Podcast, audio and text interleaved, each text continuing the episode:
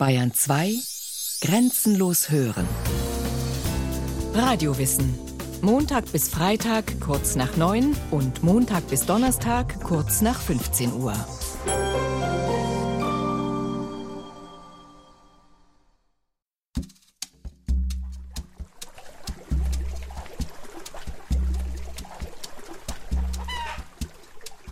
Der Weg zur Kautschuksammlerin Eliane Ferreira Costa führt über einen Bach. Um die Lichtung stehen hohe Urwaldbäume, überall üppiges Grün. Am Morgen hatte es geregnet, die Pflanzen glänzen im Licht. Obwohl die Sonne brennt, ist die Luft feucht. Die Hütte der Kautschukfamilie ist strohgedeckt. Sie hat weder Türen noch Wände. Ein Provisorium, das sie bis zum Umzug in ihr neues Sammelgebiet bewohnen wird, erklärt Eliane Ferreira Costa. Der nächstgelegene Ort heißt Machadinho do Oeste, zu Deutsch Kleines Beil des Ostens. Dorthin ist gerade ihr Ehemann mit dem Dorfbus unterwegs, um Vorräte zu besorgen. Ein paar Mal am Tag rumpelt der Bus über die unbefestigte Straße durch den Urwald. Vor allem transportiert er Schulkinder. Es ist Samstag und Eliane Ferreira Costa steht mit ihren sechs Kindern im Hof. Die kleinsten, Zwillinge, werden von den größeren herumgeschleppt. Ein etwa Fünfjähriger schlägt gekonnt mit einer Machete Paranüsse auf. Sogar der Hund knackt sich ein paar Nüsse.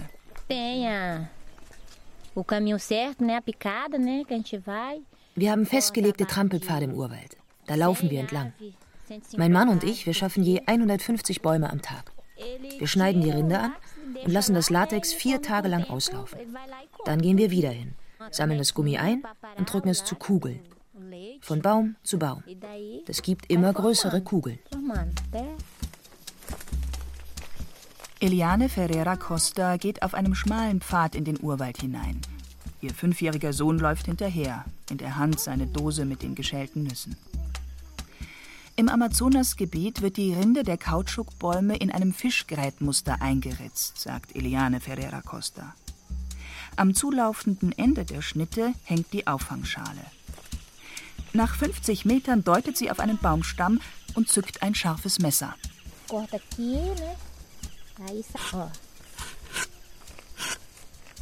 Hier wird hineingeschnitten. Schauen Sie. Da läuft der weiße Milchsaft raus. Wir stecken einen kleinen Ausguss, eine Tülle aus Metall in die Rinde. Die Kautschuksammlerin schickt Sohn Fernando zur Hütte zurück. Geh und hol die Tülle, mein Sohn. Sie will alles genau erklären. Wir schneiden alle vier bis fünf Tage eine Rittspur in den Stamm. Nicht jeden Tag. Dann würde der Baum absterben. An der Tülle sammelt sich der weiße Milchsaft und tropft in die Auffangdose. Sie ist mit einer Schnur an den Stamm gebunden. Früher durften wir im Kautschukgebiet keine Tiere halten und keine Äcker bestellen. Denn das Land gehörte dem Patron, dem Chef. Heute bepflanzen wir neben der Hütte ein Stückchen Land. Das alles ist jetzt ein Sammelreservat. Wir sind organisiert und unser Verein unterstützt uns. Die Leute vom Kautschukverein verhandeln die Preise. Sie verwalten alles. Unser Leben ist einfacher geworden. Früher hat uns niemand geholfen, unsere Probleme zu lösen. Heute gehen wir zu den Sitzungen. Wir kennen uns schon ein wenig besser aus mit dem Leben außerhalb des Urwalds. Als ich mit meinen Eltern im Kautschukgebiet bei Shi Paraná gelebt habe, konnte ich nicht einmal zur Schule gehen. Das war erst möglich, als meine Mutter mit uns in die nächste Stadt gezogen ist. Vater blieb dann im Urwald. Eu fui criada em Ji-Paraná. Zur Kautschuk-Familie in den Urwald mitgegangen ist auch Maria da Conceição Macedo.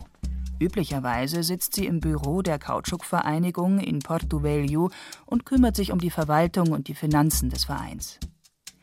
Das brasilianische Bundesland Rondônia ist schon immer ein wichtiges Kautschukgebiet gewesen. Allerdings ist der Urwald hier, etwa 1000 Kilometer südlich von Manaus, schon zu 40 Prozent abgeholzt. Maria da Conceição Macedo musste von der Hauptstadt Porto Velho sechs Stunden Richtung Osten fahren, um in das Kautschukgebiet zu gelangen. Erst nahm sie einen Linienbus, dann ein Sammeltaxi. Sie ist die holprige Fahrt gewöhnt, denn sie betreut Familien im Urwald, die Hilfe brauchen. Die junge Frau ist stolz, selbst einmal Kautschuksammlerin gewesen zu sein. Nós conhecemos como o nome de uma madeira. Dieses Sammelreservat heißt Maracatiara. Das ist der Name eines Baums. Nicht wahr, Eliane?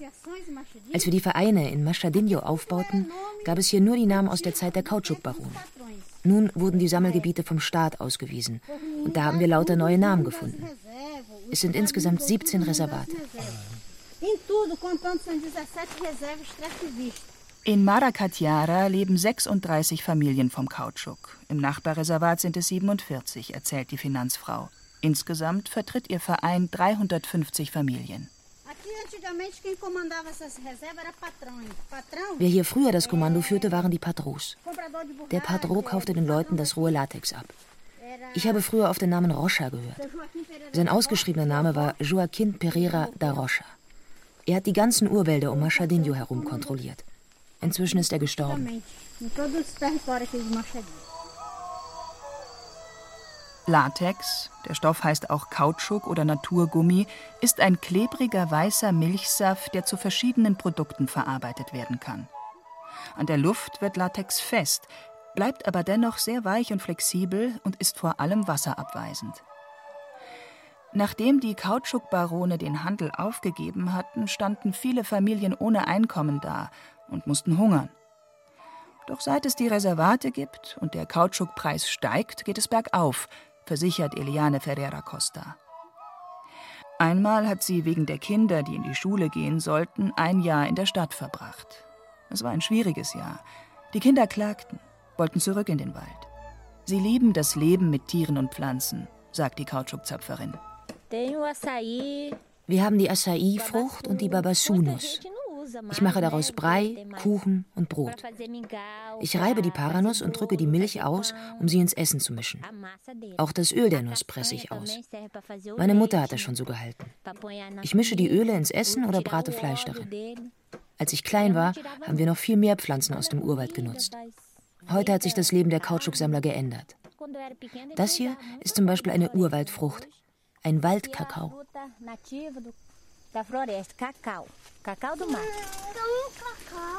Der kleine Fernando bittet um die Frucht, die direkt aus dem Stamm eines Baumes am Wegrand wächst. Sie ist etwa so groß wie eine Birne und verbirgt in ihrem Inneren die Kakaobohnen, die von süßem, weißem Fruchtfleisch ummantelt sind. Fernandos Mutter pflückt die Frucht für ihren Sohn. Sie erzählt, dass verschiedene indigene Völker, die sie in den Urwäldern von Rondonia kennenlernte, die Kautschuksamen aßen. Sie sind etwas dicker als Bohnen und gekocht schmeckt das Innere wie Reis. Indigene Völker in Mittel- und Südamerika nutzten Kautschuk schon vor über tausend Jahren. Sie machten aus dem Milchsaft Schuhe oder auch Bälle, mit denen Kinder und Erwachsene spielten. Der Kautschukbaum wirft seine dreiteiligen, stark geäderten und ledrigen Blätter einmal im Jahr ab. Am Blütenstand, am Ende der Äste, blühen die winzigen männlichen und weiblichen Blüten nebeneinander. Die Vereinssekretärin Maria da Conceição Macedo muss zurück zur Hütte und nimmt den kleinen Fernando mit. Eliane Ferreira Costa geht ein Stück tiefer in den Wald. Hier ist es dunkel und außer dem Zikadengesang ist nichts zu hören. Die Kautschuksammlerin senkt die Stimme. Wir leben mit vielen Schwierigkeiten in solch einem Reservat. Wir werden von allen Seiten kontrolliert. Einmal vom Verein, doch am schlimmsten sind die Holzfäller. Sie wollen Bäume aus dem Wald holen. Sie wollen den Wald roden, denn das bringt viel Geld. Wir bekommen das mit, werden aber unter Druck gesetzt. Wir können sie nicht verraten, denn sie drohen uns. Es sind schon viele Kautschukzapfer hier im Reservat umgebracht worden. Manchmal sind es sogar Leute aus den Kautschukvereinen, die illegal Holz im Reservat schlagen, verrät die Kautschukzapferin. Trotzdem will sie den Urwald nicht verlassen. Bald bekommt sie ein größeres Sammelgebiet zugewiesen und sie freut sich auf eine stabile Hütte. Illegale Machenschaften haben im riesigen, unübersichtlichen Amazonasgebiet eine lange Geschichte. Da ist zum Beispiel der Raub der Kautschuksamen, erzählt der Biologe Paulo de Sousa Gonçalves aus dem Bundesstaat Sao Paulo. Es war Raub, der erste große Fall von Biopiraterie. Die Engländer suchten während der viktorianischen Zeit nach vielversprechenden Anbaukulturen, die sie im tropischen Klima ihrer Kolonien anlegen könnten. Da fiel ihr Blick auf den Kautschukbaum. und sie dachten, sie könnten den Baum in ihre Kolonien nach Südostasien schaffen. Weltweit gibt es viele Fälle von Biopiraterie. Der Kautschukraub ist allerdings einer der berühmtesten. Das Naturgummi war damals schon in Europa bekannt. Es gab Gummigaloschen, die sehr begehrt waren. Regenjacken wurden mit Kautschuk imprägniert und es gab schon den Radiergummi. Außerdem war 1839 die Methode der Vulkanisation entdeckt worden, wobei Schwefel dem Latex beigegeben wird, um es geschmeidiger zu machen. Mit vulkanisiertem Kautschuk wurden Reifen gefertigt, und mit zunehmender Mobilität wurde Kautschuk wirtschaftlich immer interessanter. Schon 1873 und 1875 hatten die Engländer versucht, Kautschuksamen aus Brasilien auszuführen. Beide Versuche schlugen fehl. Erst beim dritten Mal klappte es, erzählt der Kautschukforscher Paulo de Souza Gonçalves. Joseph Hook, o diretor então do, do Jardim Botânico de Kew. Den Einfall hatte Joseph Hook, Direktor des Botanischen Gartens Kew bei London. Er schrieb an den Abenteurer Henry Wickham, der gerade in Südamerika auf Reisen war, dass er doch bitte im Urwald Kautschuksamen sammeln solle. Am besten dort, wo es die reichste Kautschukernte gab. Wickham war einverstanden. Er zahlte einigen Indigenen Geld und diese sammelten 70.000 Samen. Sie verstauten die Samen in Körben und brachten sie an den Amazonashafen Santarém. Die Matrosen im Hafen waren betrunken, denn es war der 23. Juni, der Vorabend des St. Johannisfestes. Unbemerkt konnten die Körbe voller Samen an Bord gebracht werden und im Morgengrauen setzte das Schiff Segel. Niemand bemerkte diesen Raub. Die Körbe mit den heimlich ausgeführten Samen kamen wohlbehalten im Botanischen Garten in Kew bei London an. Und einige trieben sogar aus. Die nachgezüchteten Pflänzchen erreichten Sri Lanka und Birma. Glück hatte England außerdem, weil ein Pilz, der die Blätter des Kautschukbaumes befällt, die Ausfuhr aus Brasilien nicht überlebte. Nun konnte der Baum, dessen Wiege im Amazonasgebiet liegt, in Südostasien wachsen. Kautschuk ist ein Baum aus der Familie der Wolfsmilchgewächse. In Mitteleuropa sind das kleine, krautige Pflanzen. Eine bekannte Wolfsmilch-Zimmerpflanze ist der Weihnachtsstern. Alle diese Gewächse, botanisch zählen sie zur Familie der Euphorbiaceae, führen einen weißen, klebrigen Saft im Stamm und in den Blättern. Doch in keinem anderen als dem Kautschukbaum hat der Milchsaft diese hervorragenden Eigenschaften. Der Baum, der bis zu 40 Meter hoch wird, trägt den lateinischen Namen Hevea brasiliensis. Der Milchsaft zählt chemisch zu den Terpenen. Er dient dem Wundverschluss und hält Fraßtiere vom Baum fern. Die dreikapselige Frucht wird hauptsächlich von Tieren weitergetragen. Besonders der Fisch Tambaki, eine Piranha-Art, schnappt sich die Kautschukfrucht, wenn sie während des halbjährlichen Hochwassers im Amazonasgebiet ins Wasser fällt. Die Reste der vom Fisch abgekauten Frucht geraten flussabwärts an Land und treiben aus. Ein neuer Baum beginnt zu wachsen. Der Agraringenieur Jomar de Paes Pereira arbeitet zum Thema Kautschuk an der Universität Londrina im südlichen Bundesstaat Paraná. Er erinnert an die Katastrophe, die die Automobilfirma Ford traf.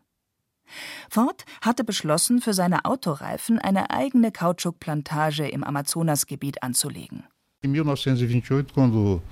Im Jahr 1928 hat der Automobilkonzern Ford im Amazonasgebiet ein großes Stück Land gekauft und es Fordlandia genannt.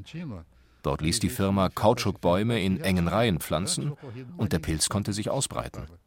Das war das erste Mal, dass in Brasilien dieser Pilz als Problem erkannt wurde.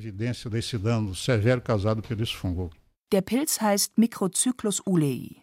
Er befällt die Blätter der Kautschukbäume und braucht ein gleichmäßig warmes, feuchtes Klima.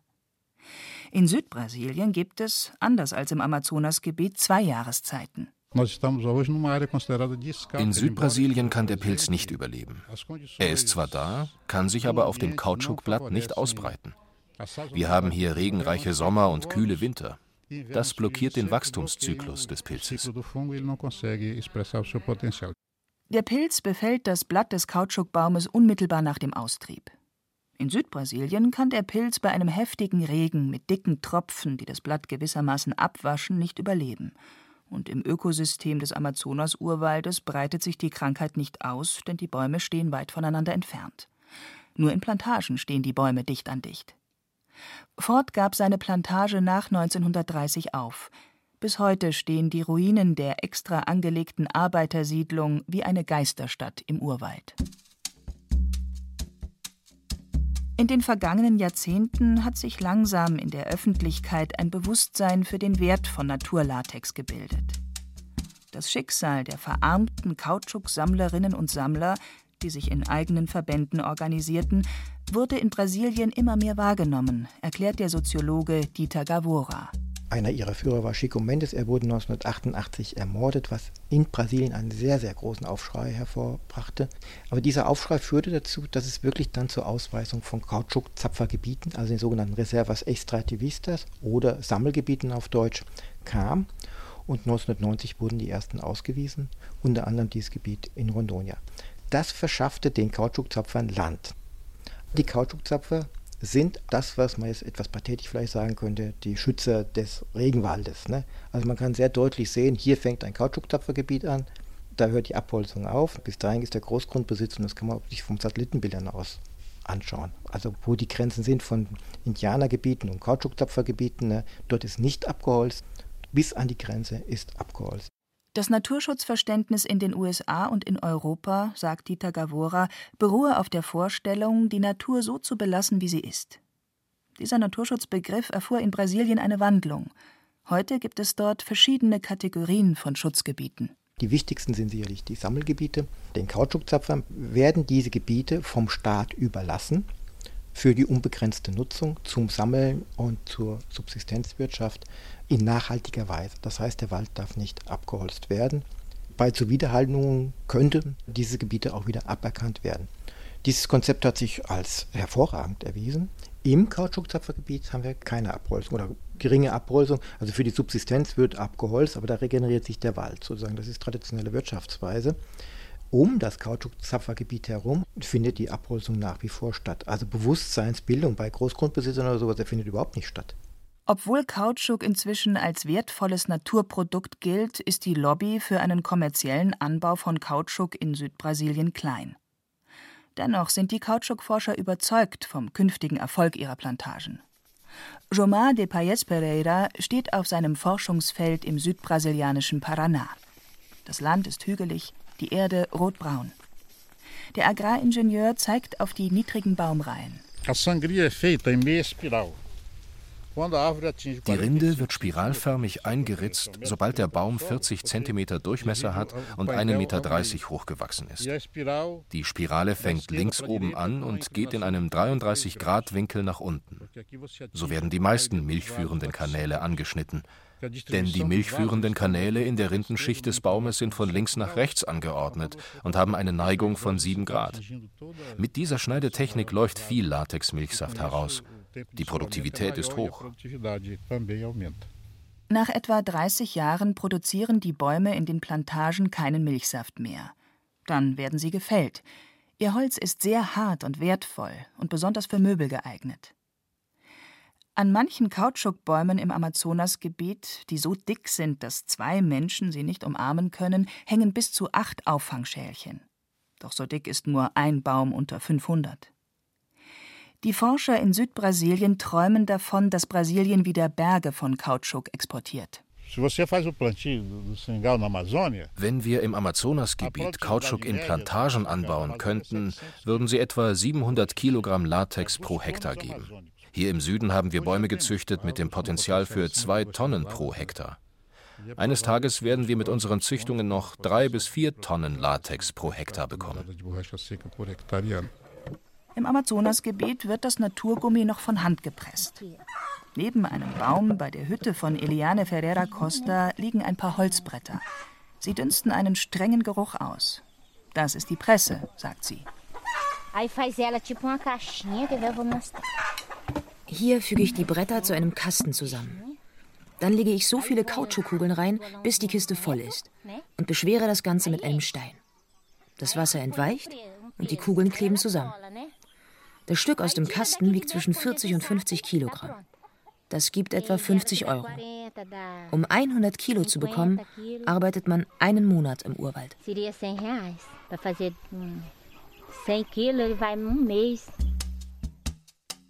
Das Kautschuk-Sammeln im Amazonasgebiet ist nach Ansicht der beiden Forscher in Südbrasilien eine moderne Art von Sklavenarbeit.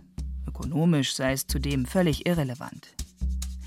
Eliane Ferreira Costa dagegen möchte im Urwald keiner anderen Arbeit nachgehen.